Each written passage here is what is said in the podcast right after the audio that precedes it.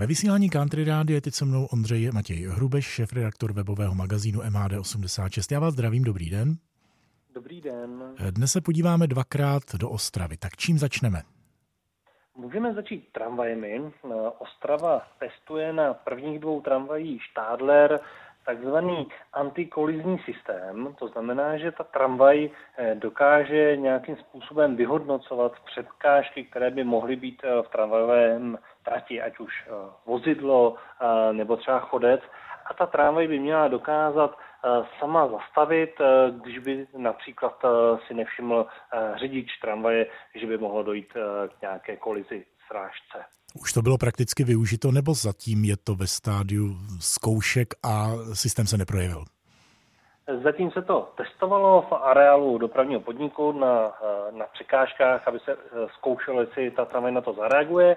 A teď od března první dvě tramvaje, především na lince 8, jsou nasazovány, jezdí s tím systémem a zatím tedy ještě nenastala situace, kdyby ten systém například odvrátil od nehody s automobilem. Přejíme se, aby ten systém nemusel reagovat, aby všichni jezdili opatrně. A druhá novinka z Ostravy.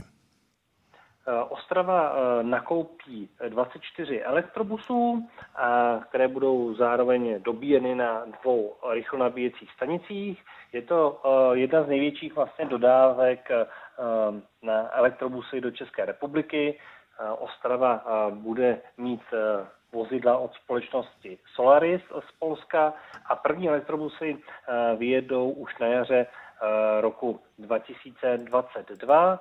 Možná bude zajímavé zvláště pro Ostraváky pár linek, na kterých se budou elektrobusy objevovat. Mají o linky číslo 22, 28, 30, 32, 34, 51, 52, 53 a 56.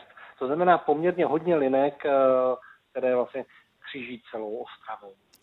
Dvojici zajímavých informací tentokrát z Ostravy přinesl do vysílání Country Rádia Ondřej Matěj Hrubeš a já mu za to děkuji. Já taky děkuji a naslyšenou.